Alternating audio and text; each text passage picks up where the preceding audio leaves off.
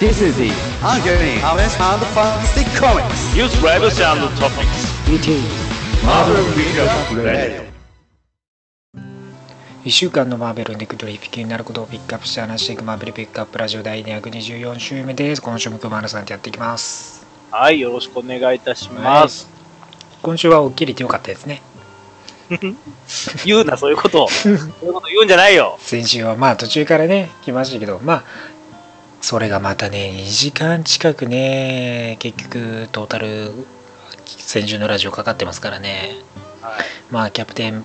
キャロルキャプテン・マーベル愛はこう前面に押し出せたかなって感じですよね。ねもう一回見に行きたいなと思うんですけどあの実はね僕もう一回タダで見に行けるんです。なんと東京コミコンで買ったムビチケを使い忘れるという。それね、実は僕もなんですよね。なんともう一回タダで見に行けるというね。そうですね。ね、前向きに考えたらねまあまあそうですねいよいよ1ヶ月切っておりますアベンジャーズエンドゲーム前にもね、ぜひはい。見に行けるタイミングねなもう一回、ななもう一回と言わずに何回もね見に行っていただければなと思いますはいということで最初のコーナーです up news. さあ今週のピックアップニュースはまずはですね、えーマーベルが17さんヒュックマンによる X-Men プロジェクトハウス・オブ・ X パワーズ・オブ・10を発表しておりますはい。はい。えーまあ、以前ね、えーティザーで公開されていた、まあえーヒックマンですけども、まあ、こちら、なんと、あのヒックマンが手掛ける X-Men シリーズ、ハウス・オブ・ X とパワーズ・オブ・10を発表と。はいまあ、はいこのパワーズ・オブ・10は X と書いて10と読む感じですね。まあ、そうそう全然気づかなか。はい。まあ、それね、言われないと気づかないやつなんですけど、そうですね。そりゃそうです。はい文字だけで見たらわからないんですけどねそう一応ねその発表の時にもあれこれはパワーズ・オブ・10っていうね X ではなく10って発音これ読みますよっていうのもね、はい、話されてて、まあある意味ウェポン X のねウェポン10というこの言い違いあ。みたいな、はい、ところではある、まあ、そういう意味も多分 X メン系の10と X メン X メンの X と、まあ、10のね10の意味の10合わせてっていう形でしょうね。はい。えーまあ、C2E2 にてね発表されたというところで、まあ、今週 C2E2 の発表がどんどんどんどんきねあったのでそこら辺がこうどんどん盛り上がる中でやっぱヒックマン帰ってきたっていうのもねかなり大きなニュースじゃないかとはい。ヒックマンあれですからね、X メン好きやっていうことを公言してますから。ねえ。ーまあだからシークレット・ウォーズをねあのヒックマン担当して以来っていうところですからね、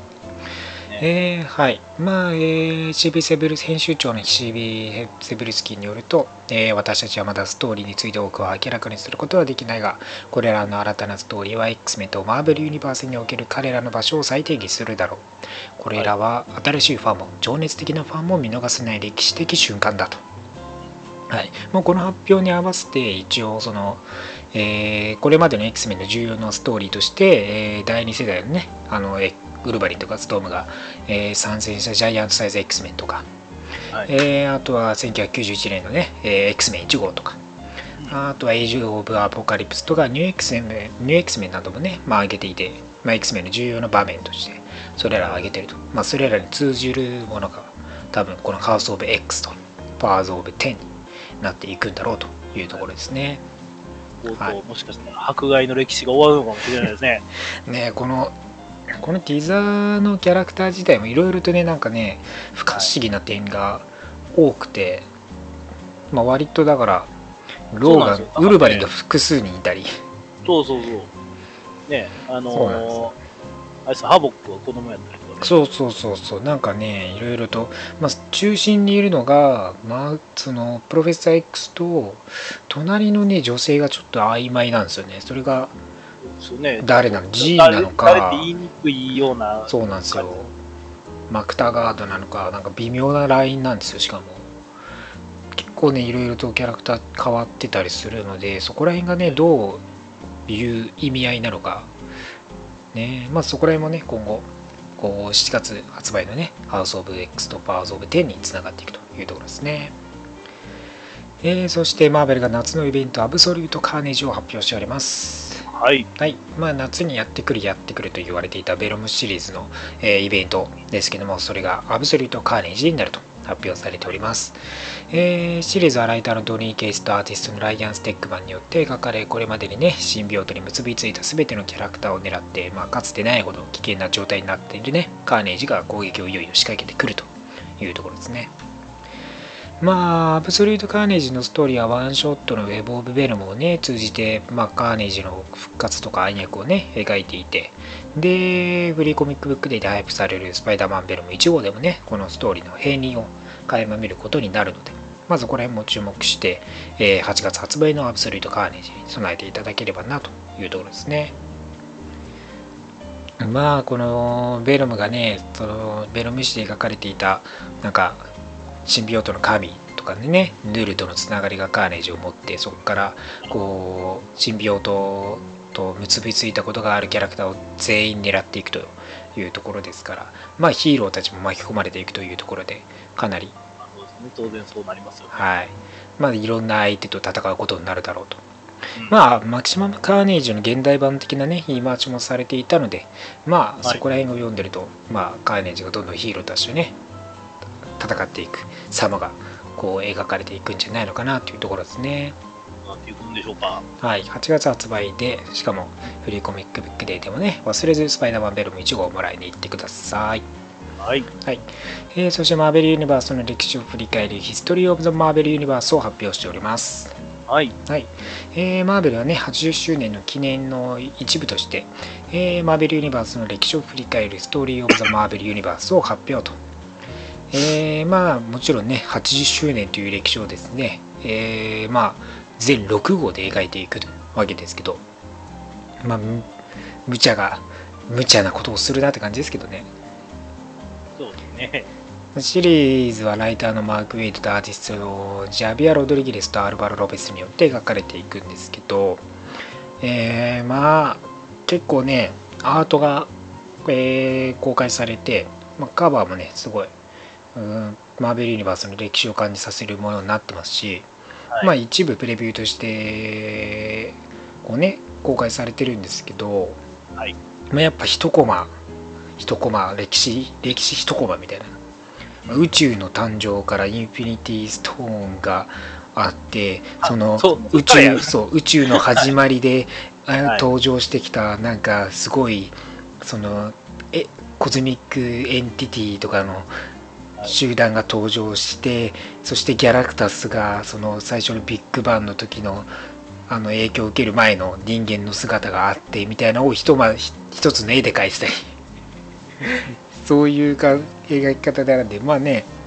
まあざっとねそのマーベル・ユニバースの歴史を振り返るにはねいいと思います。まあだから X もちろんねそのアポカリプスの誕生とかエジプト時代のね生田とあのカーンのね前の姿とかね、まあ、そういうところも、はいはい。えー一コマ一コマ描いていますし、まあ、ローガンのね、えーところとかもちゃんと過去のねそういう古い部分での登場人物の歴史もね追っていけるということになってますんでぜひねここら辺はねあの地球の出来事もそうですしやっぱ宇宙の出来事もマーベル・ユニバース全体をね保管しているので、まあ、シルバーサーファーになった経緯とかも描かれてたりするんでまあこれをね全6号持ってればとりあえずはマーベル・ユニバースの歴史は一通り把握できるんじゃないのかなと。なね。すごい断断片的ですけどね。そうですね。はい、まあこれねこうざっと振り返りたいなと思う方はね是非買っていただきたいと思います、まあ、まだ知らないね、ところもあると思うのでこれでね機にいろいろと詳しく調べていっていただければなというところですね。懐かしいと思えるストーリーばっかりね、ね。あの。知ってる人も、ね。ああここの時だとかねあると思いますから。はい。まあ発売日はまだ未発表なので近々公開されるんじゃ発表されるんじゃないのかなというところですね。はい。えー、そしてバーベル新たなシリーズシークレットワープスを発表しております。はい。はい、えー、まあ以前ね、えーユーピリティウォーズでこうガモーラがインフィニティストーンをね使って半分のが人口を全部半分にくっつけちゃったと。魂をねワープス世界ってことそうですそれが、ねまあ、インフィニティワープスをやって、まあ、それの続編としてシークレットワープスが、えーはい帰ってくるというところですね。まあ一応マーベルユニバースのワープス世界を保存すること、まあ、政治世界とは別に保存することができたと。うんでまあそれをそこでねワープス世界を舞台に新たなストーリーを展開していくというところですね。でこのインフィニティワープスで描かれたキャラクターが、えーそれぞれ、えー全6号の annual としてまあつながっていく6部構成の、えーストーリーになっていくと。で、まあ、ソルジャースプリーム、ウェポンヘックス、アラクナイト、ゴーストパンサー、アイアンハンマーに焦点を当てた、えーコミックと、まあ一つ、あと一つ一冊の annual が発売されて、全6号になっていくというところですね。はい。もしかしたらなんか、そのまま、ね、静止世界に持ってこられるキャラクターがいるのかもしれない。ねまあ、ややこしいですけどね。スパイダーマンとムーンナイトとアラクナイトがいや言いたらちょっとややこしいですけどね。いやー、スパイダーマンの世界よりまだマシだと思うんですけどね。ややんでも2人がくっついたやつがなんか1人いるんだけどみたいな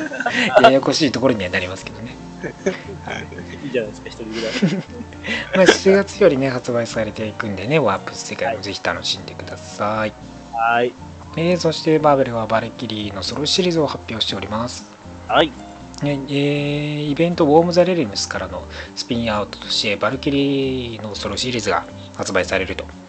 はいえーシリーズは、ね、ライターのジェイソン・アーロンとアル・ユーイングによって共同執筆にされていると、まあ、詳細についてはまだ明かされてはいないんですけどもまあこのウォーム・ザ・レリムスの後にこのバルキリーのソロシリーズがやってくるというところですねワンショットでもなく、ミニシリーズでもなく、オンゴールドということでよろしいですかね。いやーそこら辺の詳細もねまだ。具体的には言われてないのでまあどうなるんですかね多分まあミニシリーズかな共同執筆とかだと多分、になるんですかうね。ん、まあバルキリーさんねソロシリーズってあんまりないんでねぜひこここら辺で、ねはい楽しんでいただければなと思いますはい。はい、えーそしてマーベルが新たなシリーズ「デスズヘッドを発表しております。はい。はい、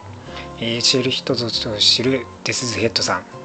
はい。ほんまですよ。まあ全然皆さん知らないでしょうけどね。そうですね。デスセット2ならなんとなく、僕も2の方が割とこうね、はい、出てるかもしれないですけど、まあ、シリーズはライターのチニ・ハワードとアーティストのザマ・ケイさんによって描かれます。はい。はい。ザマさんが。はいねやってきますよっていうところですね。まあ、えー新たにデザインされたあのデスズヘッドなんですけどもえーまあそのこ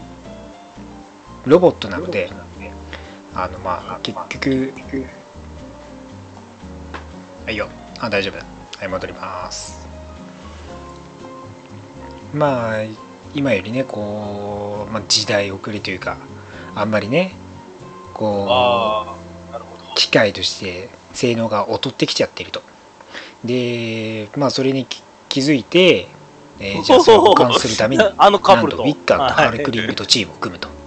えー、でそれでアップロードされるんですかね。まあそれでまあ一応こう保管されていくんでしょうけどねチームを組んだことによって、そのチーム力として保管していくのか、それともなんかその二人が、そのデスセットをパワーアップしてくれるのか。まあどうなんですかねそこら辺はまあえデスズヘッド自体は1987年のマーベル UK のトランスフォーマーズ UK113 号で初登場こんなとこからなんですね。そうなんです UK から。でもあのねトランスフォーマーのオリジナルにしちゃうとそのトランスフォーマーハズブロだったかな？なんかトランスフォーマーの権利を持ってるところがこのデスズヘッドの権利を持っちゃうから、はい。なんか1ページだけのなんか他のコミックで登場させててでちゃんと登場したのがこのトランスフォーマーズ UK113 号なんですよ。なんかねそれをちらっと見たんですけどね。はい。はい、でまあこのはいその権利をね逃がすためのね、はいはい、っていうやり口があった。まあそこでそこから登場、まあ、ディズゼット自体は、まあ、トランスフォーマーシリーズから UK から、えー出てきててまあなんかねいろいろとねクロスオーバーとかもしてる登場してきててなんかいろんなところに意外と出てたりするんですけど、まあうん全然き今となっては聞かないキャラクターですからねまあディズヘッドっていうのは賞金稼ぎをして活動してる、まあ、フリーランスの平和維持エージェント。っていうでまあ自称ですよね。言ってると。で、まあ、最近だとインフィニティ・ウォーズのマッシュアップされたキャラクターとしては登場してるんですけどもそれも知らないと全く全然気づかないような もの感じのキャラクターなのでまあこれここからねぜひデスズヘッドをねあの知っていっていただければいいんじゃないかなと思います、まあ、そういう、ねはい。まあ、そういうキャラクターもいますよというところですね。もしかしたら映画化も近いんじゃないか ね。まあそれこそアーティストザマさんですからね。日本人アーティストとして、な。ね、ぜひね買っていってもらえればいつかサインとかしてもらえるかもしれないですからね。そうですね。皆さん読んでください。はい。はい、えーそしてマーベラ2月12月にも未発表のイベントがやってくることを明かしております。はい、らしいですね。なんかね。ね。えーまあ、C2E2 でね発表されたスケジュールの中にですね、まあ、12月に未発表のイベントがやってくると、うん。えーまずこのは明かしたイベントのスケジュールはもちろん来週やってきます。し4月のはい。War of the Realms、はい。で先ほども話した4月の House of X と Powers of Ten ですねはい。で8月にはもちろんアブソリュートカーネージはい。ですね、でそして12月に、えー未発表のイベントがあると、はい。まあサイブルスキー枠マーベルユニバーサルあらゆるストーリーに織り込まれ隠れた手がかりが手がかりともう驚くべき詳細がつながるタペストリーだと。で我々の新たな出版予定今日は今年の我々にとって最も大きな瞬間をハイライトしていると。そしてあなあ そしてあなたがこの12月に計画されている次のプランが明かされた時興奮すると我々は思っていると。はい。まあ具体的には何も言わないけど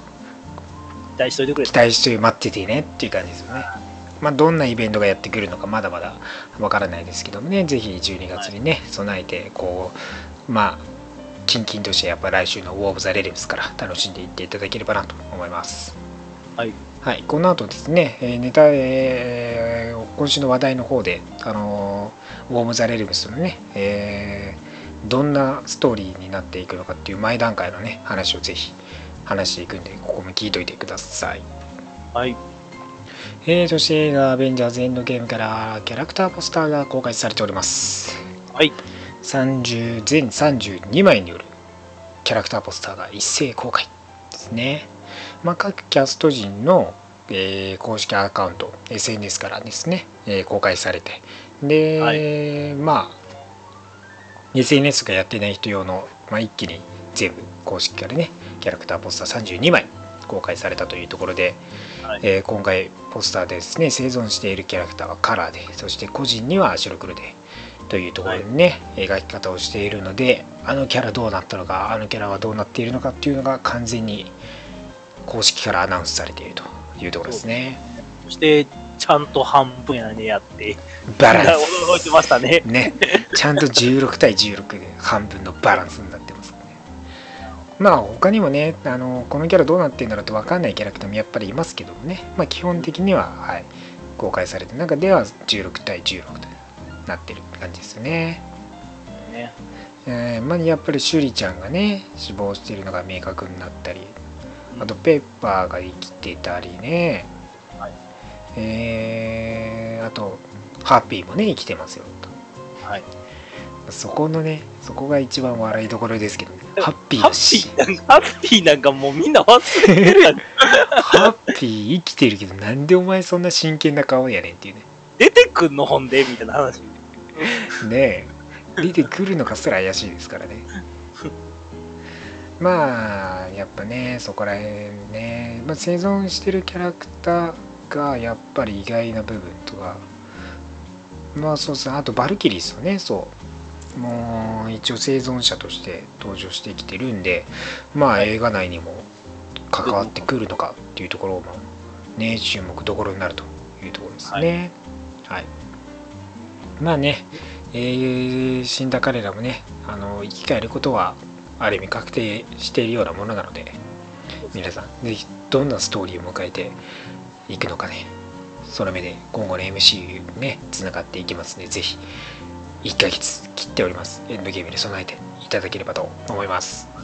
はい。4月26日日米同時公開ですはい。よろしくお願いします。はい、えーそしてドラマランナーウィズがシーズン3への更新を発表しておりますはい。はい。えー、まあ、Hulu によるですね、えーオリジナルドラマ、ランナビーズがですね、シーズン3に更新されるというところを発表と。はい。えー、まあ、我々はより多くのランナビーズのストーリーを語れることに興奮していると。マーベル、Hulu、我々の素晴らしいキャスト、クルーはもちろん情熱的な視聴者にとても感謝している。えーシーズン3はマーベルとの世界をつながりをより深めるためにランダムイズにとっての魔法の時間になるだろうとよりねマーベル世界とのつながりを深めていく時間になるよというところですね。まあ、えー現在ね日本にはドラマランダムイズシーズンシーズン2が Hulu にてね配信中になってますんでまあ、はい。えー週1でね配信されてますんでぜひ今のうちにね見こう Hulu 入ってシーズン2見ていただければなというところですね。はい。はい、まあシーズン2の13話よりも短い10話になりますけどもね、まあ配信開始日などはまあ今後発表されていくというところですね。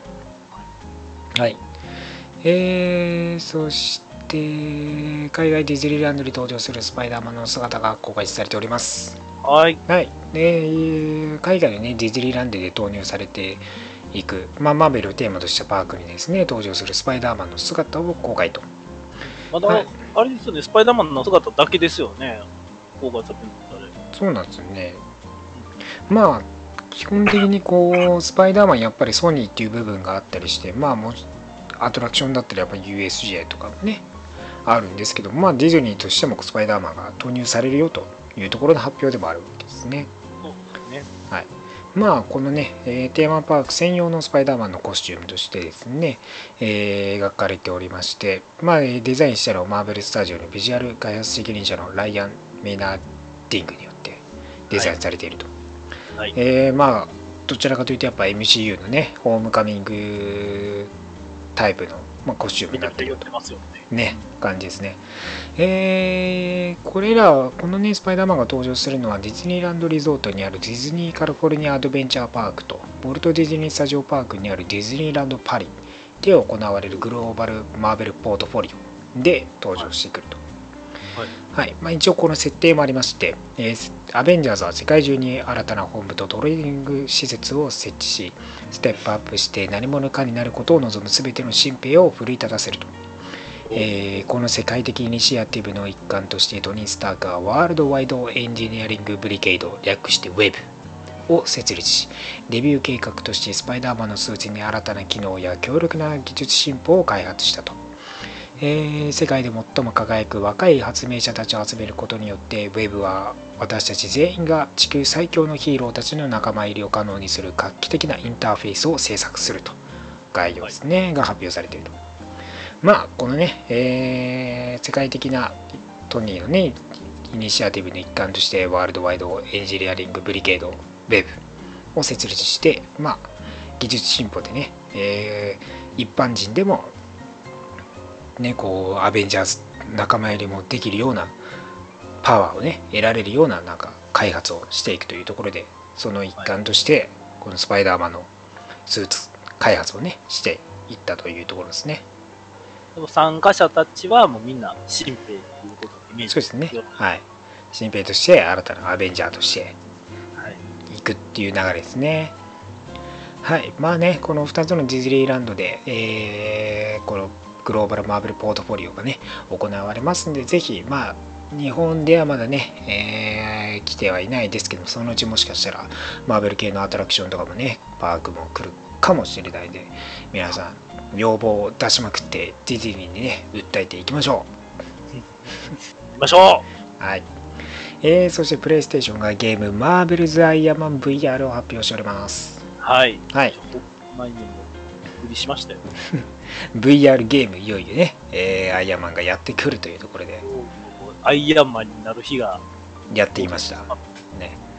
えはい、まあ、ゲーム、うん、えはい。はい。ゲームの開発は2年ぐらいかけて行われた模様で、まあ、アイアンマンのデザインはマーベルでも活躍するアーティストのアーディ・グラノフ先生によって描かれたインパルスアーマーになると。はい。はい。まあ、ど独自のね、デザインとしてきて、もうね、ストーリーにかなり力を入れたらしいですよ。あ、そうなんですか。オリジナルストーリーを展開していきますから。おお。はい。まあ、あの、PV でもね、登場してたフライデーがね、なんか誰かに乗っ取られて、トニーが乗ってた飛行機が爆発して吹っ飛ばされて、はい。それで、ね、 suit up っていう流れですからね、あれもかっこいいですけどね。めちゃくちゃかっこいいですよ。ね。まあだからね、VR で持ってないんですよね。そうなんです。これまた買わないといけない。そう、PS4 はあるんですけど、あれ本体くらいするんですよね。そうなんです。3万くらいです VR。。ね結構するんですよね、あれこれね。だけのために VR 買わなあかんのかっていうのがね、ね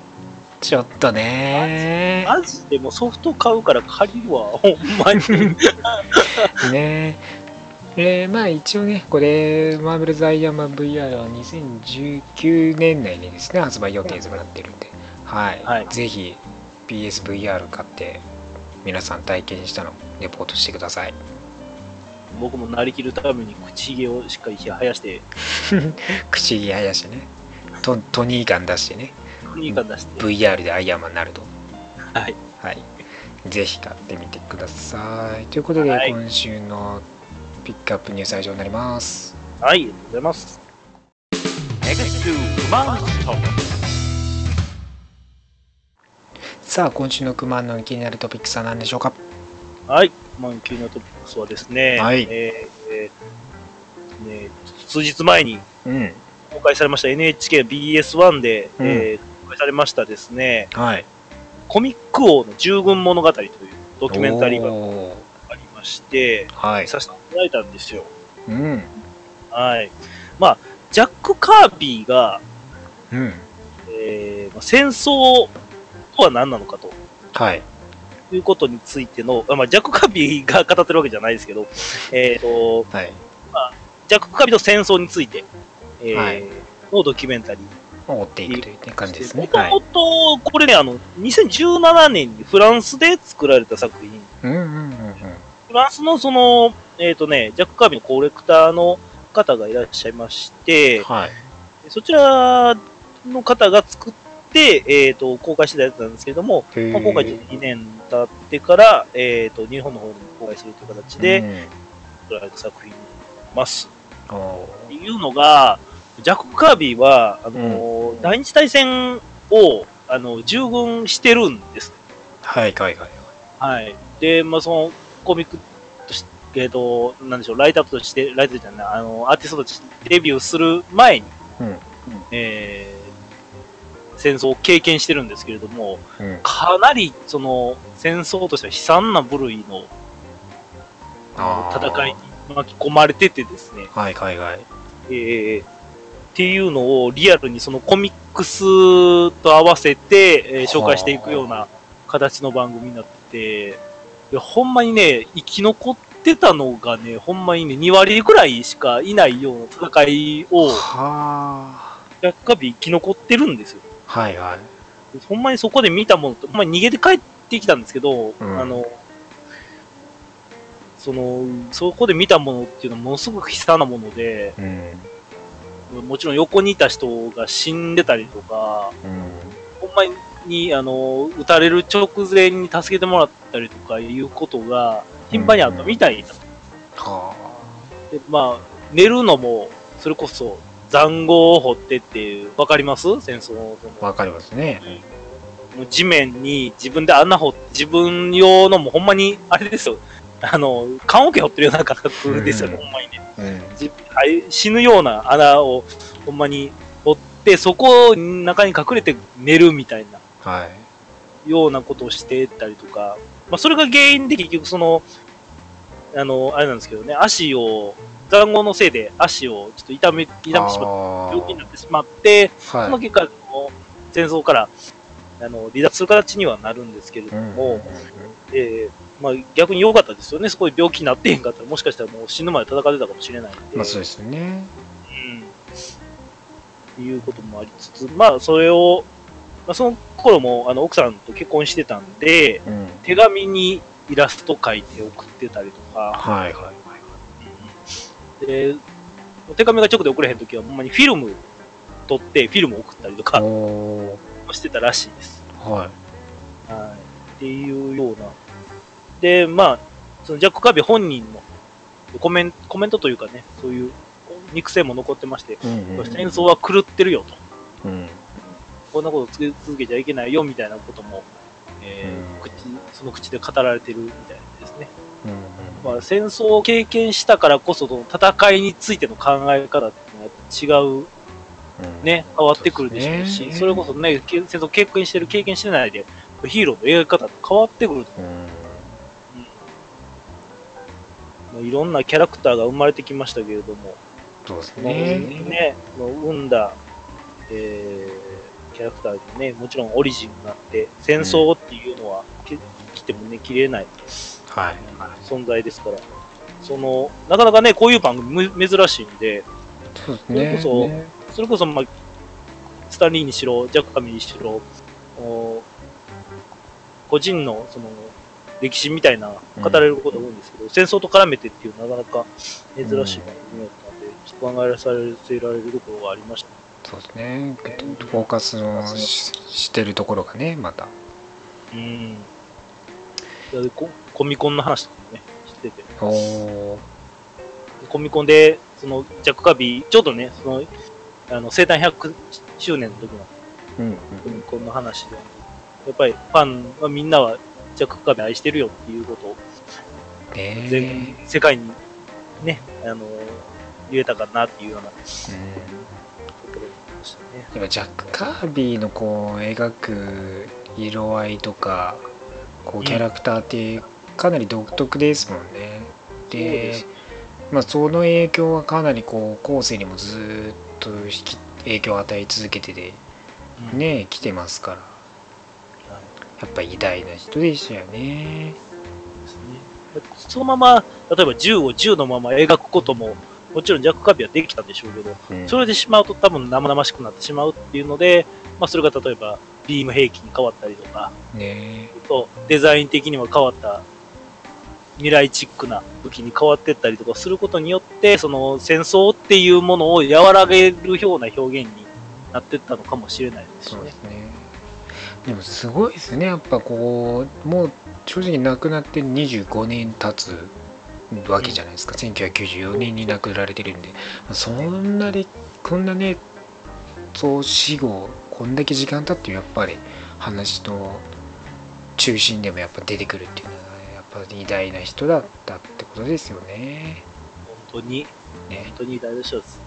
そして、そしてね、うん。僕、僕、クマーヌはね、はい。まあジャック・カービーと誕生日が同じっていうちょっとね、強行もありましてですね、他人とは思えないなと思って。いや他人です。あの勝手に親近感を抱かないでください。他人ですから。そうですね、はい他人です。はい。ね、皆さんぜひね、こういう機会にね、なんかジャック・カービーが描いたね、キャラクターたちに思いを馳せながらね、彼に思いを馳せながら読んでいってもらえればなと思いますね。はい。はい。ということで、今週もためになる話ありがとうございました。ありがとうございます。NEXT Comics Ready さあ今週のリークレビューですえー、今週まずはですね、えーアベンジング・スパイダーマン18号、はい、ハンテッドパート2ですね、はい。えー、まあ前回、えー17号でですねいよいよスパイダーマンが捕まってしまってクレイブンにねはい。グレートハントが始まるぞというところで何が始まるかと思ったらですね、まあ、動物系キャラクターたちをですね、まあ、セントラルパークはに投入して、まあ、それらを狩るゲーム、まあ、アーケードでね開始したわけですけどもなんと今回それね、えーまあい色つまあ前回の最後にねこの動物系キャラクターたちを一気に襲ってきたね。まあなんか変なロボなんかまあエージェントっていうかねいるんですけどそれがね実はこうリンクしているロボットなんですよ、まあ、何とリンクしているかっていうと、うん。これねアーケードが提供しているゲーム VR 的なゲームなんですよ。ああ、なるほど。はいそれがプレイヤーがいると。そうなんです。プレイヤーがこのロボットを動かしてこのね動物系キャラクターたちを狩りをするというですね。でまあそれはねもちろん高い金を出してね遊びをする大富豪たちですよ。というところなんです狂ってんな。狂ってるわ。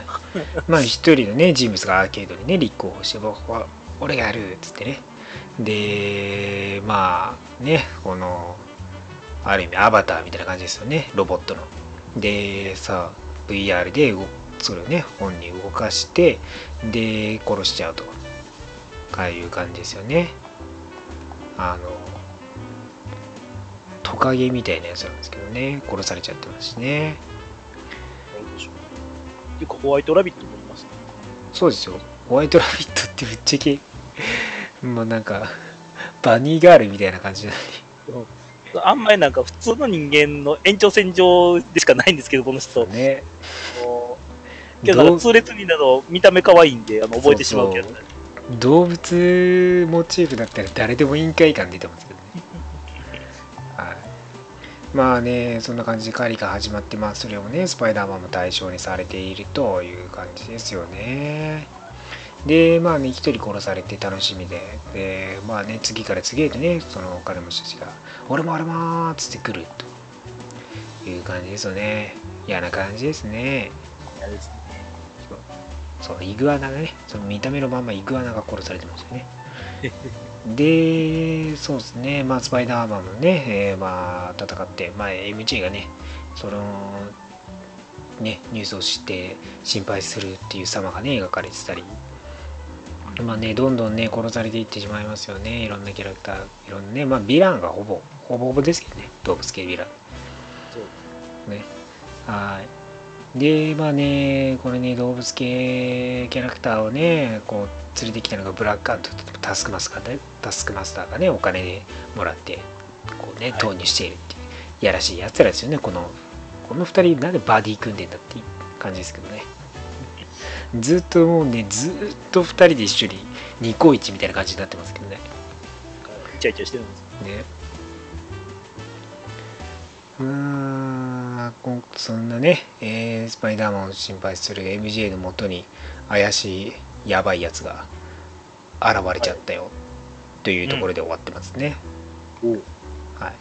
まあそいつが何なのなんかゴブリンっぽい感じですけどね。そいつが何なのかっていう感じですけどね。うんはい。まあそこの Hunted のストーリーにどう関わってくるのかまだわかんないですけどね、まあ、MJ も重要な鍵になってくるんじゃないのかなというところですね。はい。まあ Hunted ね、えースパイダーマンのストーリーとして続いてるのでぜひ読んでみてください。はい。えーあとはマーベルライジングですかね。1号として、えー再び、えーねティーンのキャラクターたちが登場してくるというところですね、えーアンビータブルスケールガールにリピートウとね、えーマグニフィセント・ミズ・マーベルとスペキタキュラー・スパイダーマンことマイルズ・マラですけどね、はい。ザ・インクレディブル・インフェルノですね、まあ、インフェルノですね。はい、まあ、チームアップしてるというところですね。まあね、これね、まあ前回のシリーズからそうなんですけど、まあ、このティーン若いね、えーヒーローたちが活躍する様をですね、描いていると。まあ、基本的に性世界ではないので、まあ、どっからでも入りやすくて、で、このコミックをね、読んでほしいところなんですけども、なんとかね、このコミックを読むのにね、すごいいい作品が現在あるんですよ。のなんですか？それ何かというとですね、マーベルライジング、これ、アニメになってるんです。アニメなんです。もともと、もともとアニメなんです。そのアニメ、なんと、はい。ディズニーデラックスで見れちゃうんです。なんだって日本語吹き替えで。これは契約するしかないな。ね、サービスが開始されたディズニーデラックスでマーベルライジングを見てキャラクターを予習してこのコミックを読んだらもっと楽しめるかもしれないですよし、僕も契約だ 月々700円でマーベル映画見放題ですなんだって吉野家を一回我慢すればいいんだね。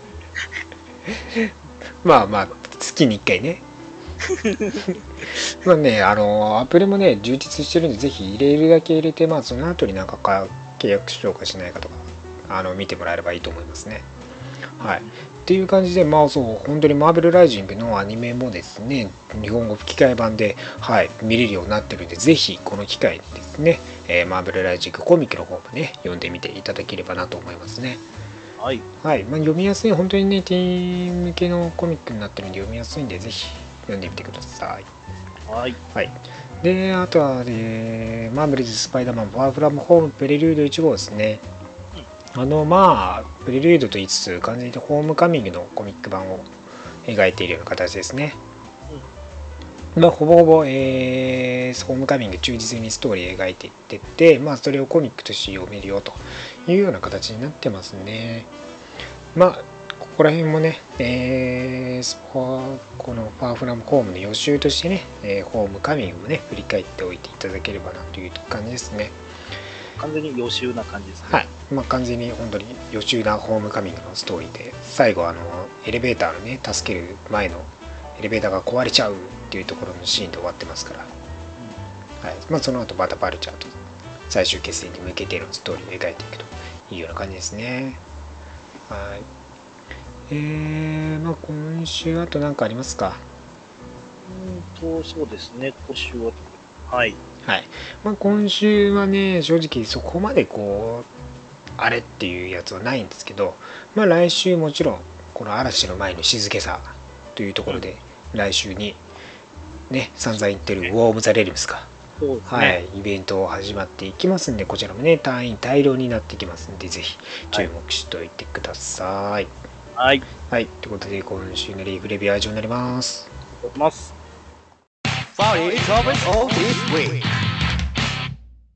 さあ、今週の話題は、ロードトゥ・ウォーム・ザ・レルムスです。はい。はい、ね、いよいよ来週から開始されるイベント、ウォー・オブ・ザ・レルムスというところで、まあ、それがですね、えー一応ね、これが、あのライターのジェイソン・ワーロンがですね、まあ、こう、長年、ね、えー描いてきた総シリーズの総決算になるというようなね、形で行われるイベントなわけですね。まあ、それが、まあ、彼が手がけてきた、あの、そう、ゴッド・オブ・サンダーの時から、こう、徐々に徐々にね、えーストーリーを散りばめていって、まあ、それの総決算になるというところなわけですね。まあ、はい。まあね、その、この、ゴッド・オブ・サンダーだから、マーベルナウとかだったかね。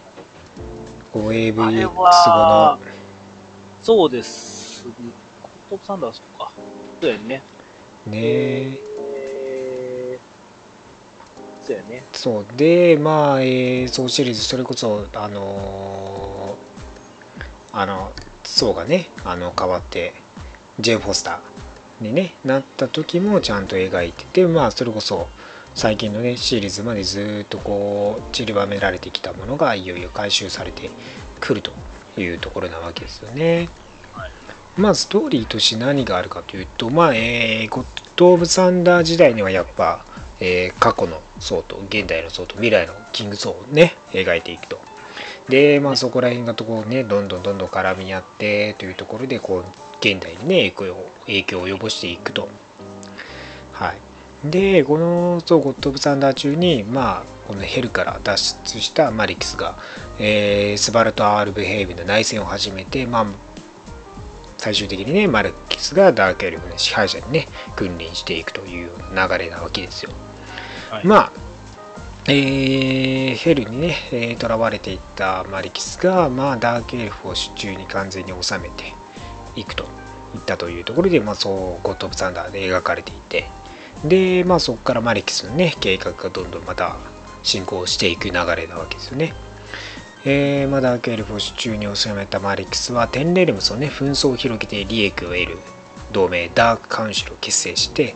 まあ、最初にライトエルフの虐殺を行って戦争宣言をしたわけですよね。まあ、それが、えーあのジェーン・フォスターの頃のマイティ装置で描かれているところですね。で、まあ、このダークカウンシルはあの地球からミノトールとかあとウリックローペイザーターの子供のシンダーですねとかエンチャントレスかロキとかを仲間に加え加えて、えーまあ、テンレルスにね紛争をどんどん広げていっていると。で、まあ、ライトエルフの本拠地のアルフヘイムへの攻撃をねまた始めて、えー女王のアエルサはマレキスと政略結婚することになっちゃうと。はいで、まあ、ライトエルフも取り込んでいくと。ダークエルフだけじゃなくてね。で、で、まあ、マレキスはアルフヘイムのね、あの資源をどんどん消費して荒廃させていったんですよ。はいで、首都の両サアルフガードもですね、焼き払って、まあ、エルサはね、ソウルに救われる形になるんですけど、まあ、ライトエルフもボロボロな状態にして、あの、ね、虐殺に虐殺とボロボロな状態にして、もう支配下に置くような形ですよね。はい。で、続き、えーマレキスとシンダーがですね、ニダベリアを攻撃して虐殺を行うと。えーで、まあ、その際にボルスタックがアルティメット・ムジョリーナを手にしてね、反撃を開始したっていう流れがあるんですよね。はいまあ、ボルスタックがね、目の前でね、子供たちをね、殺されちゃうんですよ。でもうね、いそう、怒りに燃え上がって暴走としてね、アルティメット世界から来たムジョリーナを手にして戦うっていう流れがあったんですよね。ね。ねえ そこ、そこもつながっていってますからね。はい。でまあでその後ロクソンがバナヘイムを侵略して、はい、でムスペルヘイムスペルヘイムがニブルヘイムを侵略してでヘブンの女王がマレキスと同盟をまた組んじゃうんですね、えー Ten Realms のね。あの天使たちがいる。アンジェラさんが囚われていたヘブンの女王ですよね。がマレキスとまた同盟を組んでどんどんどんどん手中に収めていってるわけですよね。どんどん戦火が広がっていってるんですね。そうなんです。知らんでうちに、徐々に徐々に。徐々に徐々にどんどんどんどんね realm 一つ一つ realms を攻略していってるんですよ。はい。はい、でまあマレキスは運命を見届けるノルンたちがいるねこの自分の運命を支配できないようにノルンヘイムのノルンヘイムにある奥地にあるノルンキープを攻撃していくと。でまああるとね現れたマンゴグが、まあ、アスガードへね攻撃するんですけど、まあ、その時オールドアスガードっていう呼ばれていた、まあ、前のアスガードですよね。まあ今その時誰もいないわけじゃないですか。まあ新たにアスガーディアに移ってて。ね、はいはい。みんなアスガーディアに移ってて、まあ、昔のアスガードにはいないと、俺誰もいねえじゃんみたいな思ったら、まあ、マリキスがアスガーディアにいるよと。その位置を知らせてアイマンゴックがこの最終的にねアスガーディアを攻撃してまあアスガーディアも破壊されちゃうんですよねそれでね。でアスガード攻略としてマンゴックもね使われちゃうとまあその際にウォーソーのボルスタってねボロボロになったりまあその結果をジェーン・フォスターがねそう最後の層として戦って、えーあまあ、アスガードの人々をね助けて、えーまあ彼女はねそうやめてガン治療に専念すると。はい。でそして本家本元のソウオーディンソンがソウとして再び立ち上がってね戦いをね、はい、彼女の代わりに自分が戦っていくという流れになるわけですね。はい、それがまあマイティーソーで描かれたところですよね。はい。でまあ現在の創始で一応このボルダーがニブルケイムとのね戦いを、えー行っているところでソウがね、えー協力に加わったりでダークカウンシルに抵抗するためにねボルダーがヘラと政略結婚しようとしたりしてそこでねあのあの人スタノスが現れるんですよね。はい。はい。あのこれがねまたねそのアンバージーソーの時に描かれてたんですけどまあヘラがヘルを追い出されてあのアンジェラとかにやってそう、うんまあ女王じゃなくなっちゃったんですよクイーンあのヘルのねで追い出されて誰と手を組んだかって言ったらサノスだったとまあサノスにそういうなんか色水使い使ってチューしたりしますけどね謎に。あの、あのシーンが謎やったんですよ。確かにね。そういうことやったんですね。そうでまあその後にまあサノスはこのね結局ルそのヘラとはねその関係を断つというところでわざわざその結婚 結婚式に乗り込んできて言うんですけどでもき今のアスガあのガーディアムズ・ギャラクシーだとサノスの首をねあの奪おうとそのヘラヘラさんがねあのブラックオーダー使ったりしてやってきてますからまあ結局関係性は別に悪くなかったんだなっていうねいうところもあるんでしょうね。まあそんないろんなつながりがある中ですよね。でまあそうした中で宋さんのね、え戦いまあテンレルムスのうちほぼ結構まあアスガードもね一応オールドアスガード戻って復興っていう形にはなってますけどもなかなかこうねあの全盛期の力はなかなか持ってないね。部分もありますし。でまあいよいよ地球に攻め入ってくると、まあ、ヒーローたちがいるね。地球に攻め入ってくるというような流れになって今回「ウォーム・ザ・レルムス」に始まるというところですね、戦火が地球にも及んでくるというところなわけですね。正直、正直、アスガーディアン的にはもうだいぶ追い込まれてる状態ですよね。ねえもうアスガード破壊されまくりで。アスガーディアンも壊されちゃうしで、だっても、もともと前世紀よりもどんどん、あれですから、歴史を置いて、あれですからね、小規模化してってますからね。ね地球に現れたり月に行ったり移動させられたりしてそうそうそう。またそれも破壊されてた他だ代わり作ったりっていう。そう。で、そこから、まあ、また戦火に巻き込まれて、いろんな世界から、ねえ。えー、と攻められるわけですから、かわいそうなかなか、うんと思ってところですよね。にねえ。まあえーあすこれね tie-in がね本当に大量にやってくるんでまあアベンジャーズももちろんですしもちろんみんな巻き込まれていきますよ。はい、まあ、ソーもソーどころじゃなくて、まあ、アスガーディアンズ・オブ・ギャラクシーももちろん、キャプテン・マーベルからチャンピオンズ、デッドプール、ファンタスティック・フォー・ジャイアントマンとか、ミニシリーズ開始されたりね、ムーンガールデビル・ダイナソーとか、スーペリア・スパイダーマンとかもね、トニー・スターク・アイアンマンもやるし、スクワレル・ガールもやるし、まあヴェノムもね、やるしで、あとはもうそうですね、ウォー・オブ・ザ・レルムスとしてのミニシリーズがね、始まって、ジャーニー・イントゥ・ミステリーとか、エージェンニュー・エージェント・オブ・アトラスとかね、ありますしね。で、そう、パニッシャー、スパイダーマンレミル、えーリーグ・オブ・レルムスとかね。で、アンケニーごめんちょちょっとちょっとはいちょっと待って。なんか俺の、まあ、あとアンキャニー X メンとか、ウォースクロールズがね、その、短編として2つぐらい入ってくるっていうところで、まあ、各キャラクターを詳細描いていく流れもあるので、まあ、そこら辺もね、面白そうですし、なんといってもね、やっぱね、ストライクフォースがね、一番面白そうなんですよね。このストライクフォースはまあ以前にもねこう話した通りそのチームアップしていくんですよね各キャラクター各各キャラクターが。うん。こうそれぞれね目的のためにチームアップしていってて。でまあそれこそパニッシャーゴーストライダーブレイドシーハルクあとフリッカのねチームとかそのブリッジこうね攻め入地球に攻め入ってくるね橋を破壊しに行ったりしてるわけですよ。ブラックブリッジを。レインボーブリッジじゃなくてねブラックブリッジを破壊しに行くとかいう任務はあったり。はい。あとまああのフロストジャイアントにね囚われている仲間をね救うためにスパイダーマンキャップローガン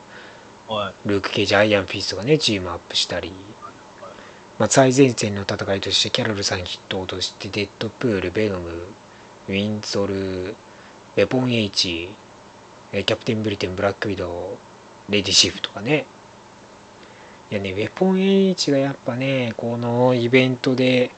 こうしっかり登場してくるっていうところもね注目どころですしねウェポン H なんなんだかんだもうなんか定着してきましたね。なんだかんだねなじなじってきたとはまた違うけどなんねなんだかんだでこうまだ存続してるなっていうね、そうです。はい唐突に死にそうな感がある。まあ、そんな感じでねそうストライクフォースとかのチームアップものもあるしでけ結構なんでねまあいろんなところに影響はこう地球関係をねこう影響を及ぶんですけどまあいろんなところでのストーリーがかなり面白そうですしそうデアデビルがねだってあれあのあれですよヘイムダルの目の力得ますからおうおうおうおうおうそんなことまで起こるんですね。盲目な男が盲デ目つながりそうで。はい。デアデビルがそうそのヘイムダルの目を使ってまあこのどこに誰キャラクターをね派遣するかっていうのをねやってますからヤデビル偉なったな。ね、まあ、そまあ、そういう楽しみもねあるんでぜひねこの「ウォーム・ザ・レルムスねあの来週から開始予定なんでぜひまあそんなにまあ今のねあのこういう流れがありましたよっていうところをね知っといていただければ楽しめると思うイベントなのではいぜひ読んでみてください。はい。はいまあ詳しくはやっぱりねジェイソン・ワーロンの手掛けてきた総書をそれぞれね読んでみるともっと楽しめると思うんでね。そこら辺も、はい。まあお時間あれば読んでみてください。はい。はい。えー、ウォーブ・レルムス1号は来週より発売予定です、ちなみに何号完結って決まってるんですか？えー6号完結です ?6 号6完結。号完結で6月終了ですはい。はい4月からは X メン系のねヒックマンのが始まるんでそこまでには終わるというところですねはいということで今週は以上になりますけども何か言い残したことございますか？そうですね。まあまあ、あれですよね。どんどん映画も近くなって1ヶ月切ってますからそうですね。やばいっすね。いろいろね、やっぱりはい。思うところがすごくあるんで。もうね連日今トレーラー毎回毎日見てますね。いや、まあ見ますよ。ね。いやまあ感慨深いですよね。キャラクターポスターとかも出てきてなんかいよいよ来るなっていうまだ1ヶ月あるかと思ったら多分あっという間に来ちゃいますからねーそうですね。もう来月。うん。はいうんあの今のうちに言っておきますとですね4月26日はお休みを一周いただきまして、5はい。月3日にですねネタバレ感想会エンドゲームのネタバレ感想会があるんでね、ぜひ、はい。はい、それまでにはちゃんと見ておいてくださいはい。僕らもね、当日、アッセンブル予定なんでね。ね。最後にみんなで集まって。みて。はい。という感じなんでぜひ皆さんもね見てから聞くような感じでね予定作っておいてください。はい。はい。ということで今週は以上です。また来週お会いしましょう。バイバイ。来週もラジオの前にアッセンブル